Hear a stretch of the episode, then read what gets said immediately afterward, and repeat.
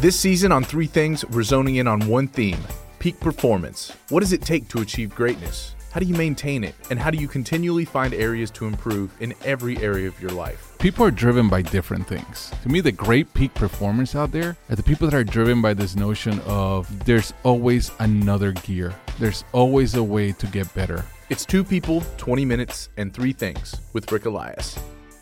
Jesse Itzler is extreme. He started his career as a rapper, then founded the world's largest private jet card business, then sold another company to Coca Cola. Today, he's an owner of the Atlanta Hawks and an ultra endurance athlete, constantly pushing his body and his mind past the point of what's supposed to be humanly possible. Jesse's take on peak performance is all about overcoming self doubt, pushing past physical limits and mental fatigue, and finding ways we can accomplish amazing things we never knew we were capable of. This is Three Things with Ric Elias. I have a very good friend of mine, Jesse Itzler, uh, on the show today. Jesse and I met about 10 years ago at the Michael Jordan camp. Jesse, welcome to the show. Thanks for having me, Ric. We're going to talk today about peak performance. Um, but before we get there, I know you are all about building kind of a life resume, and I want you to tell us what that is all about. Yeah, I just, um, I've had a very unconventional journey as an entrepreneur. Uh, I went from the music business uh, where I was assigned as a recording artist, to um, private aviation, where I had a private jet company called Marquis Jet. We sold it to Warren Buffett's NetJets, and then a coconut water company called Zico that we went to. We sold to Coca Cola. And throughout my journey, you know, I've always invested in experiences. I feel like the more you experience, the more you have to offer. It's always been a theme. And while a lot of my colleagues were, you know, really uh, over indexing in their traditional resume, which is super important, I've always leaned weighed equally as heavy, if not more heavy, on just building my my own like life experiences and my body of work. So for me, that's been running a hundred mile race, a couple of times, multiple hundred mile races, and endurance events, and challenging myself, because those kind of things always made me feel most alive, and that's where I got the most valuable lessons. And, you know, I felt like those kind of things have translated into business. So that's where I'd like to put my toe in the water as much as I can. That's great. I, the reason I wanted you on the podcast is because uh, we've had some elite athletes here, and while you are one heck of an athlete, I think is your mental toughness that, in my mind, puts you at this level of elite performance. When you were here talking to Red Ventures uh, a number of years back, I remember your last one of your last statements, which was um, when you feel like you can go no more, you're about forty percent of the way there. Tell me more about that. Yeah, that's that's something I learned from a Navy SEAL uh, that came to live with me. And you know, Ric, I've always learned best. I'm a terrible student. I can't retain anything. I don't, you know, if I listen, I don't, I don't. I learn through my daily habits and through my routines and through immersing myself. And I met a Navy SEAL who was like just an unbelievable, had an unbelievable mindset. And I literally just invited him to come live with my family and myself for 30 days because I realized I wasn't going to get his secret sauce, you know, reading a book or interviewing him or anything like that. And one of the things that he emphasized was, you know, when we're done, when our brain says we're done, we're really only at 40%. And what I found is it's really a scientific fact. Like the way our brains are wired, yeah. The first time we experience pain or discomfort on any level, and I, I'm not even talking about physical. It could be, at, you know, hitting a roadblock at work, or you know, maybe whatever it is. Our brain, as a defense mechanism, taps us on the shoulder and says, "Stop!" Like it doesn't want us to be humiliated or embarrassed. And most of the successes in my life have come when I've ignored that tap on the shoulder, when I didn't listen to my brain and I kept going. So, you know, I found in business, most people want to, are willing to do the first 95%. And that 90, first 95%, anyone is willing to go through it. But the last 5%, when it gets really hard, the real weed out part is the separator.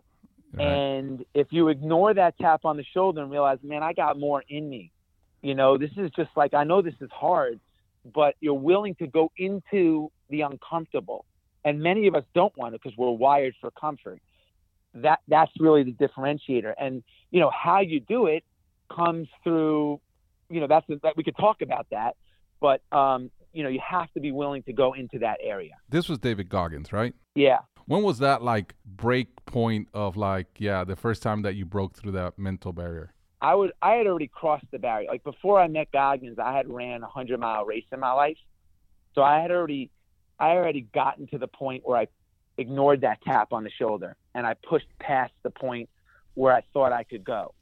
And what I learned is, you know, like once you do something like that, and look, Ric, you're a perfect example. You started out in business, you built an amazing business, but you've probably gone further than you probably thought you could when you graduated college or, you know, when you were in high school. Like you, maybe you envisioned that you'd have this one day, but, you know, mm-hmm. once you get big and you have a campus like you guys have, and you have amazing customers, and you're growing, and you have an amazing culture, your brain realizes, like, wait a second I- I'm capable of a lot more.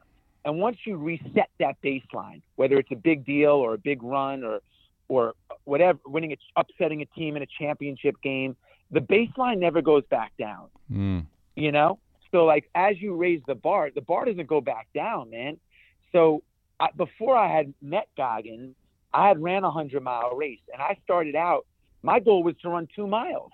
I never, I wasn't a runner at all. And one Two and- miles, And how do you end up at my- 100? what happened was nothing in my body changed. I'll tell you that.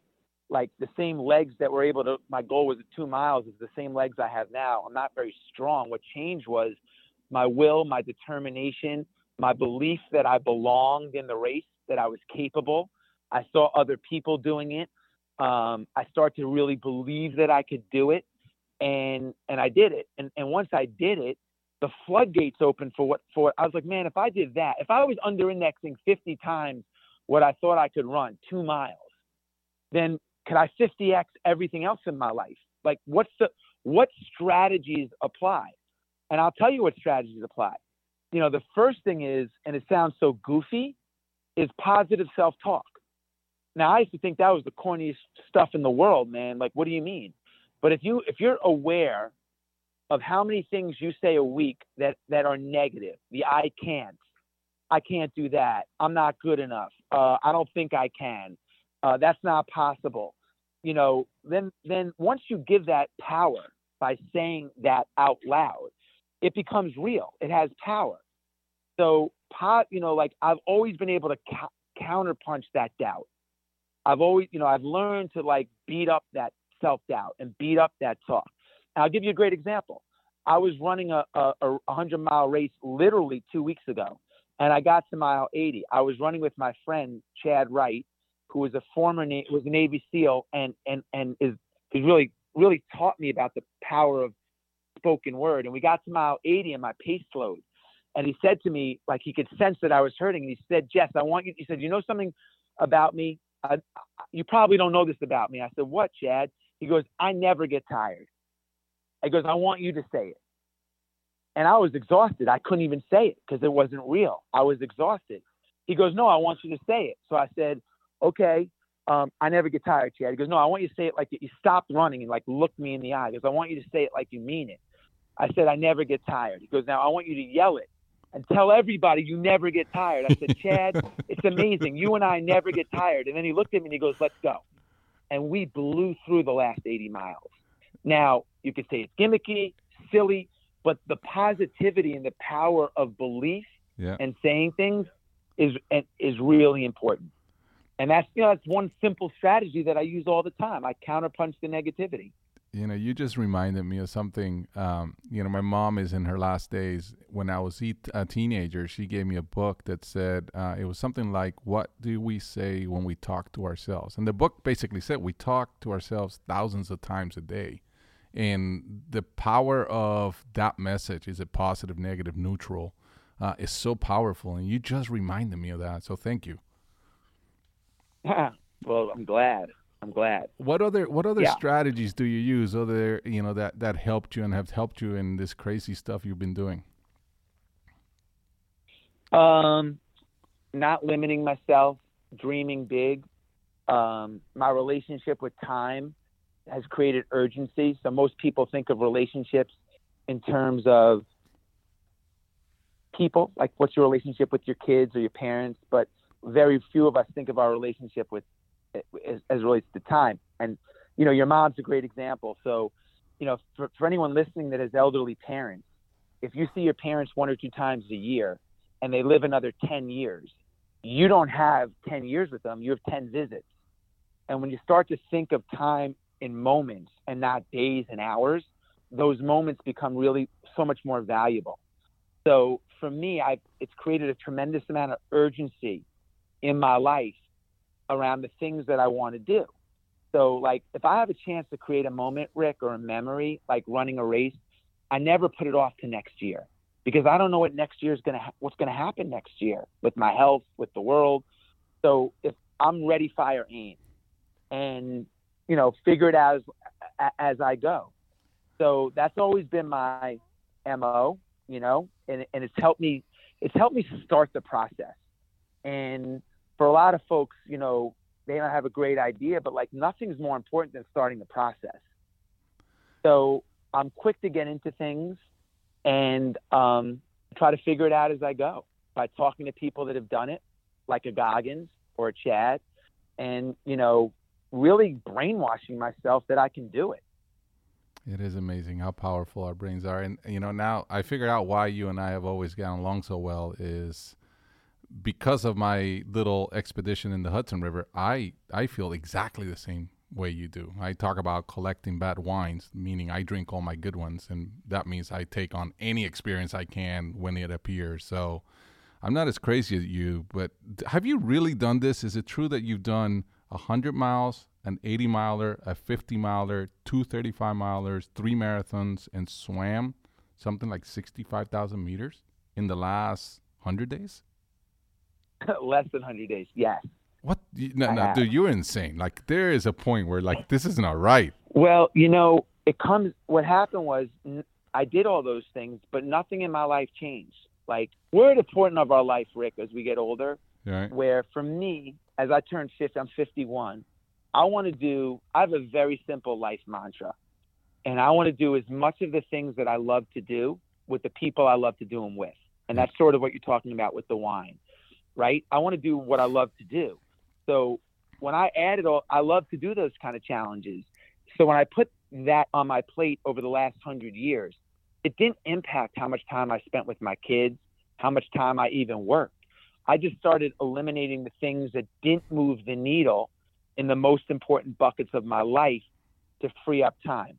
So, like, as you get older, like your life system is probably much different now with teenage kids and a wife than it was when you were single. Right. You know, you have more responsibilities. So, so your life system has to change.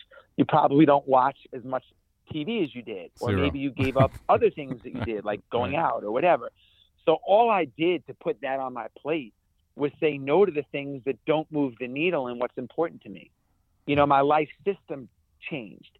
So for me, as I get older and as I evolve, I'm constantly looking for efficiencies and and this is real. Like I'm not just saying this because we're on a podcast. Like I have a life optimization coach.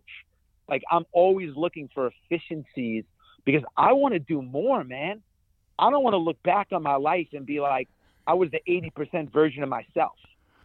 I want to milk, like, I want to look at my life and be like, I mastered life.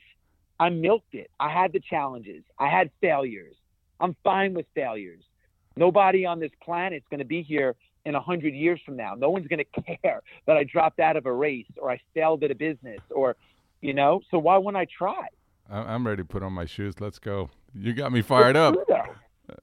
no, listen, it's true. Someone asked me recently. Uh, I had a meeting with a financial advisor, advisor, and they asked me, "Would you rather leave your kids a boatload of money or a boatload of life experiences?" It's an obvious answer. Like, I want to live. I want them to look at me when I'm done, Ric, Yeah. and be like, "That guy lived life for for a living. His job was he lived life for a living." Now that doesn't mean. And, and by the way, it's easy to say for people to say like, "Oh, well, you've had success, or you have money, or you can." The the race that I just did in in Illinois, Yeah. it cost fifty dollars to register. I climbed Mount Washington. It cost eighteen dollars to park in the parking lot.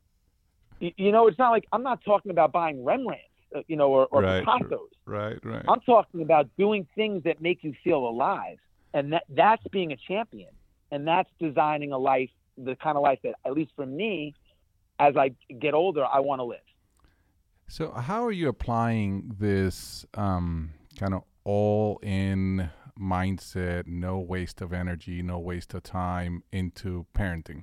Well, first of all, I praise the I praise the effort Hmm. because for me, the races and the businesses that I do, I don't define them by how much they make or how successful they are. I mean, I do, of course, I do. That's one of the scorecards, but a lot of it is effort because if I run a hundred mile race, let's just say, and I know that's extreme, but even if it's a 5K and I didn't finish, there's only two outcomes. Either you finish, right?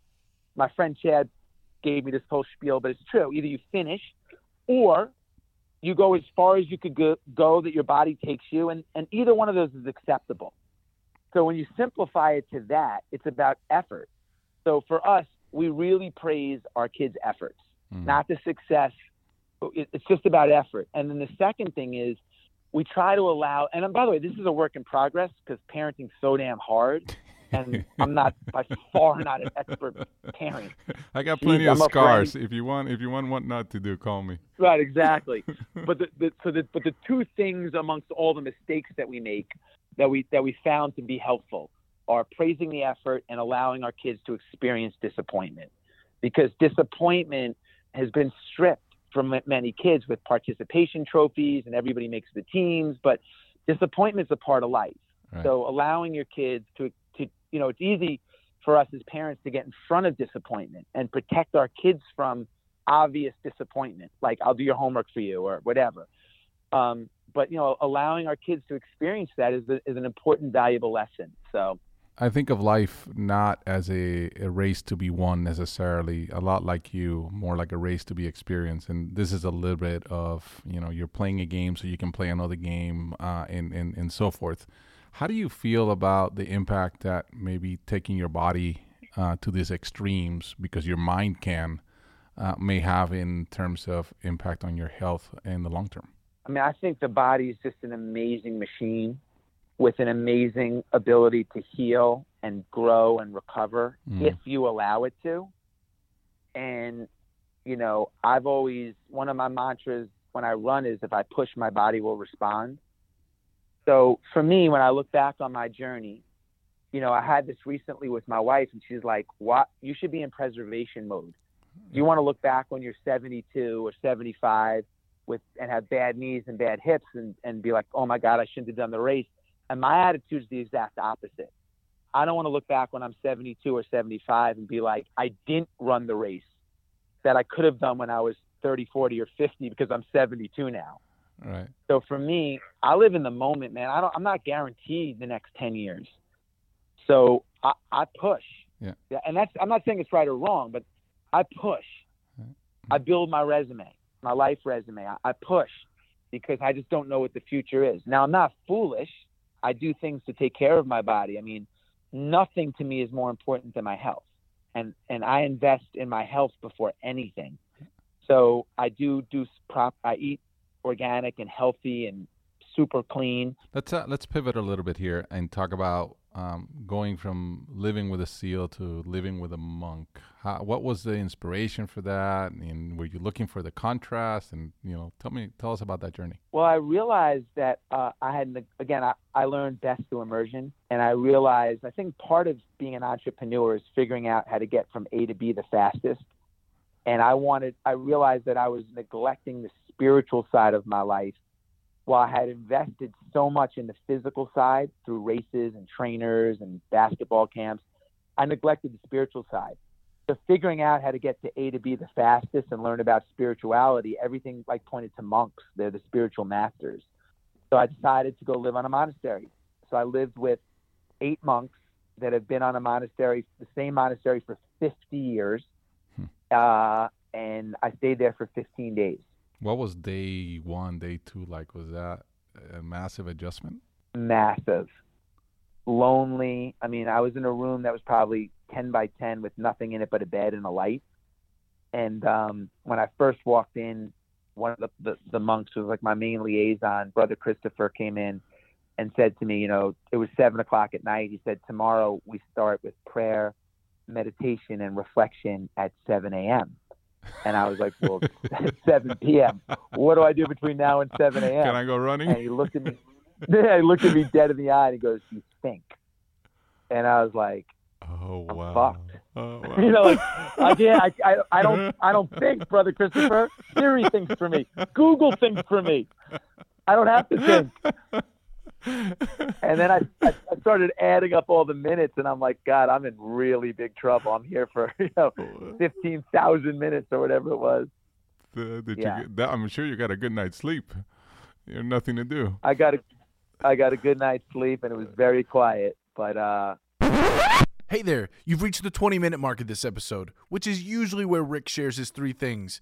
But in the spirit of ultra endurance and in honor of Jesse's 40% rule, we're going to keep this conversation going. Come on, you can finish this. You can do it. What did you learn about yourself those two those two weeks? That and, and reflection over time.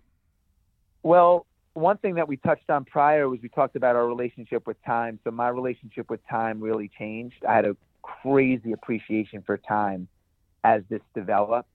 Uh, I learned to really be where my feet are and be super present. Like the the monks on this monastery, they were big monotaskers, and I was living a, a life of multitasking Mm. trying to like I thought doing more faster, nine thousand things at once was better because it was just more.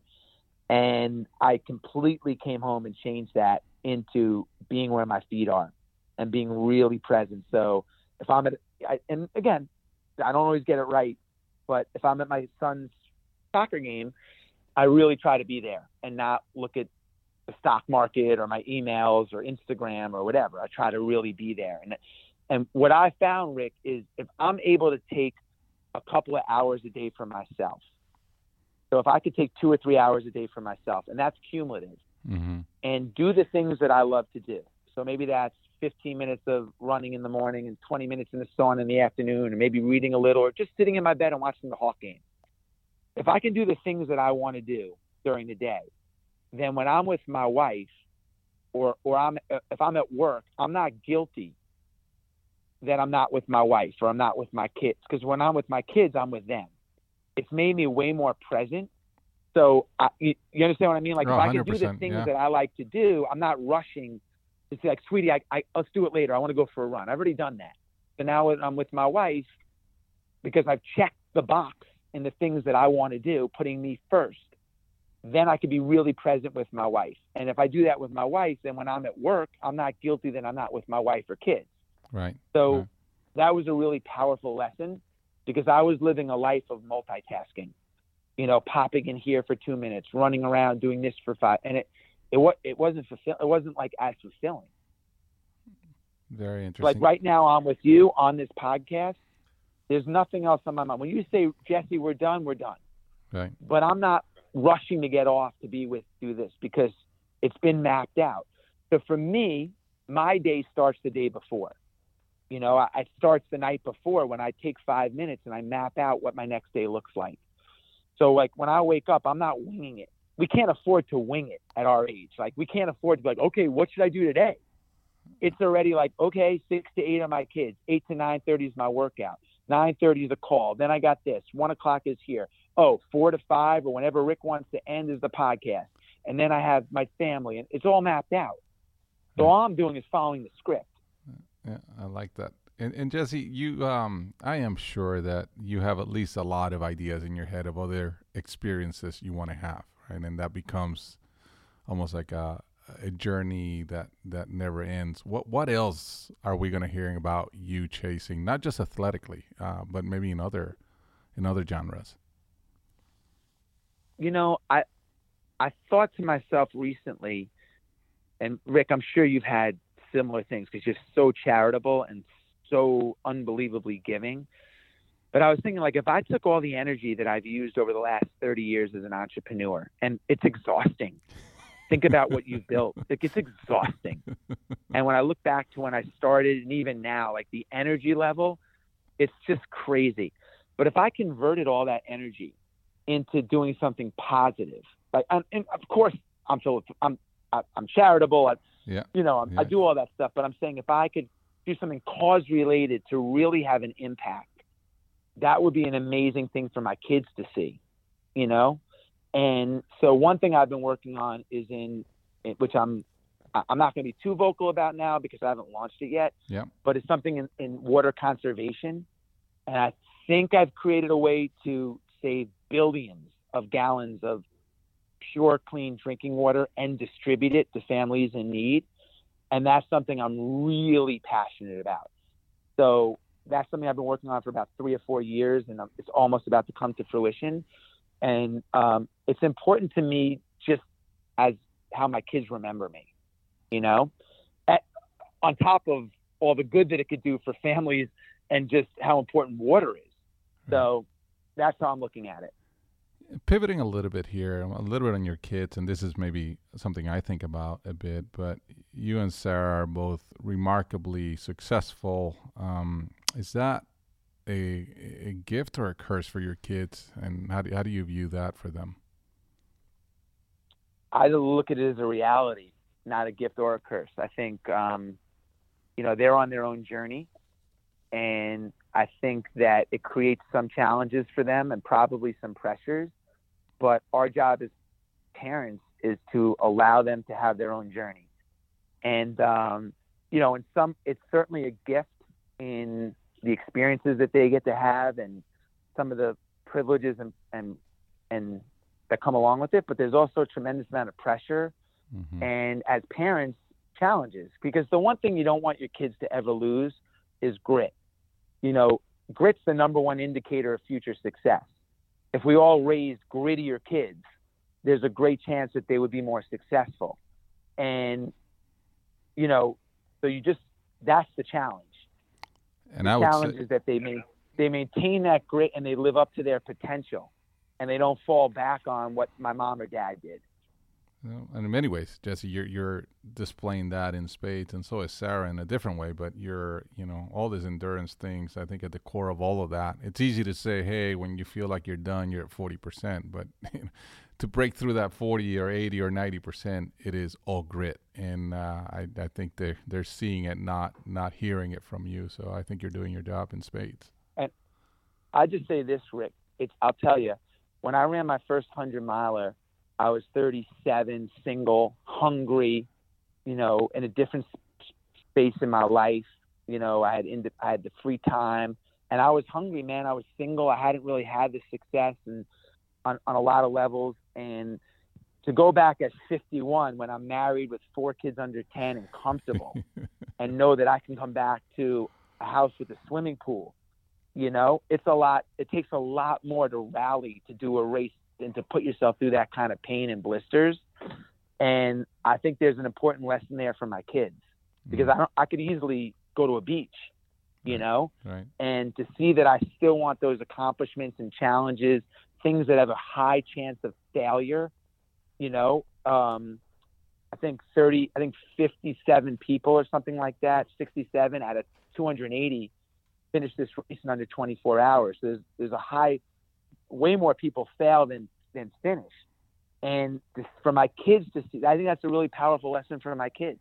Yeah. And I was, you know, sharing that journey with them during my training, and the pressure around failure is, uh, you know, is all part of the experience and the lessons. Any? Uh, are you taking some time off now? Are you gonna let your your yeah. body rest? Or? My feet are battered, man. I have like I lost four toenails. I have blisters that are ridiculous. My ankle so golf is a softball. yeah, I. Uh, my wife won't let me do anything anyway. My my my workouts now are going to a sauna. Uh, is there stuff like so when you when you come back and, and you heal up? Are there things left physically on your list that you want to try to accomplish? You ever thought of like climbing Mount Everest or some crazy stuff like that?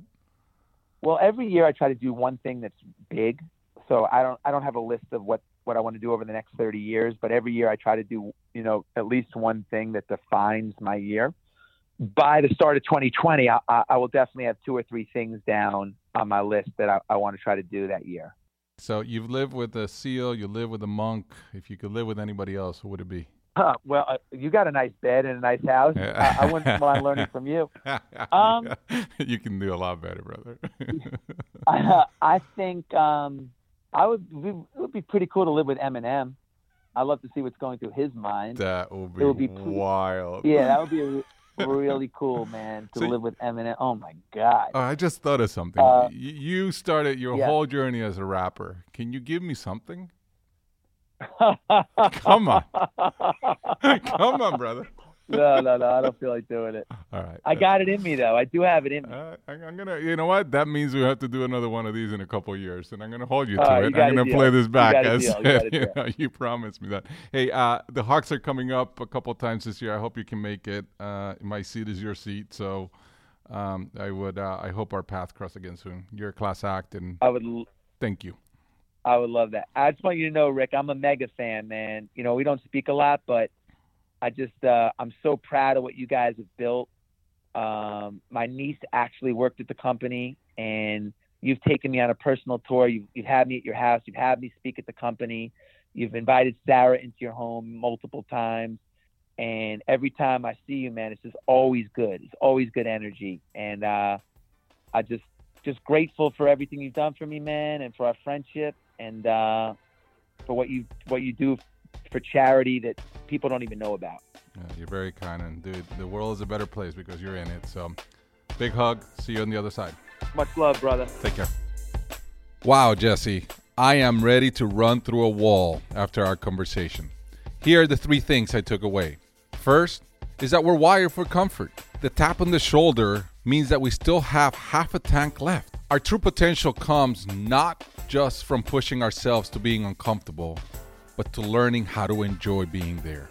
Number two, I just love how Jesse has been able to train his brain to overcome self doubt. He calls it counterpunching. What a beautiful metaphor. We all can replace I can't with I can and I will, and we should do that starting today. And number three, and my favorite, is his saying of live life for a living. Just a great way to remind us that in a world where time is our only currency, relationships and the memories we create along the way is the best way to ensure that we die with no regrets. Ric shared his three things, but we want to know your takeaways as well. Tweet at Ric Elias to let us know your thoughts on this conversation. And be sure to check out additional content, videos, and more at our blog, threethings.redventures.com. Thanks for listening.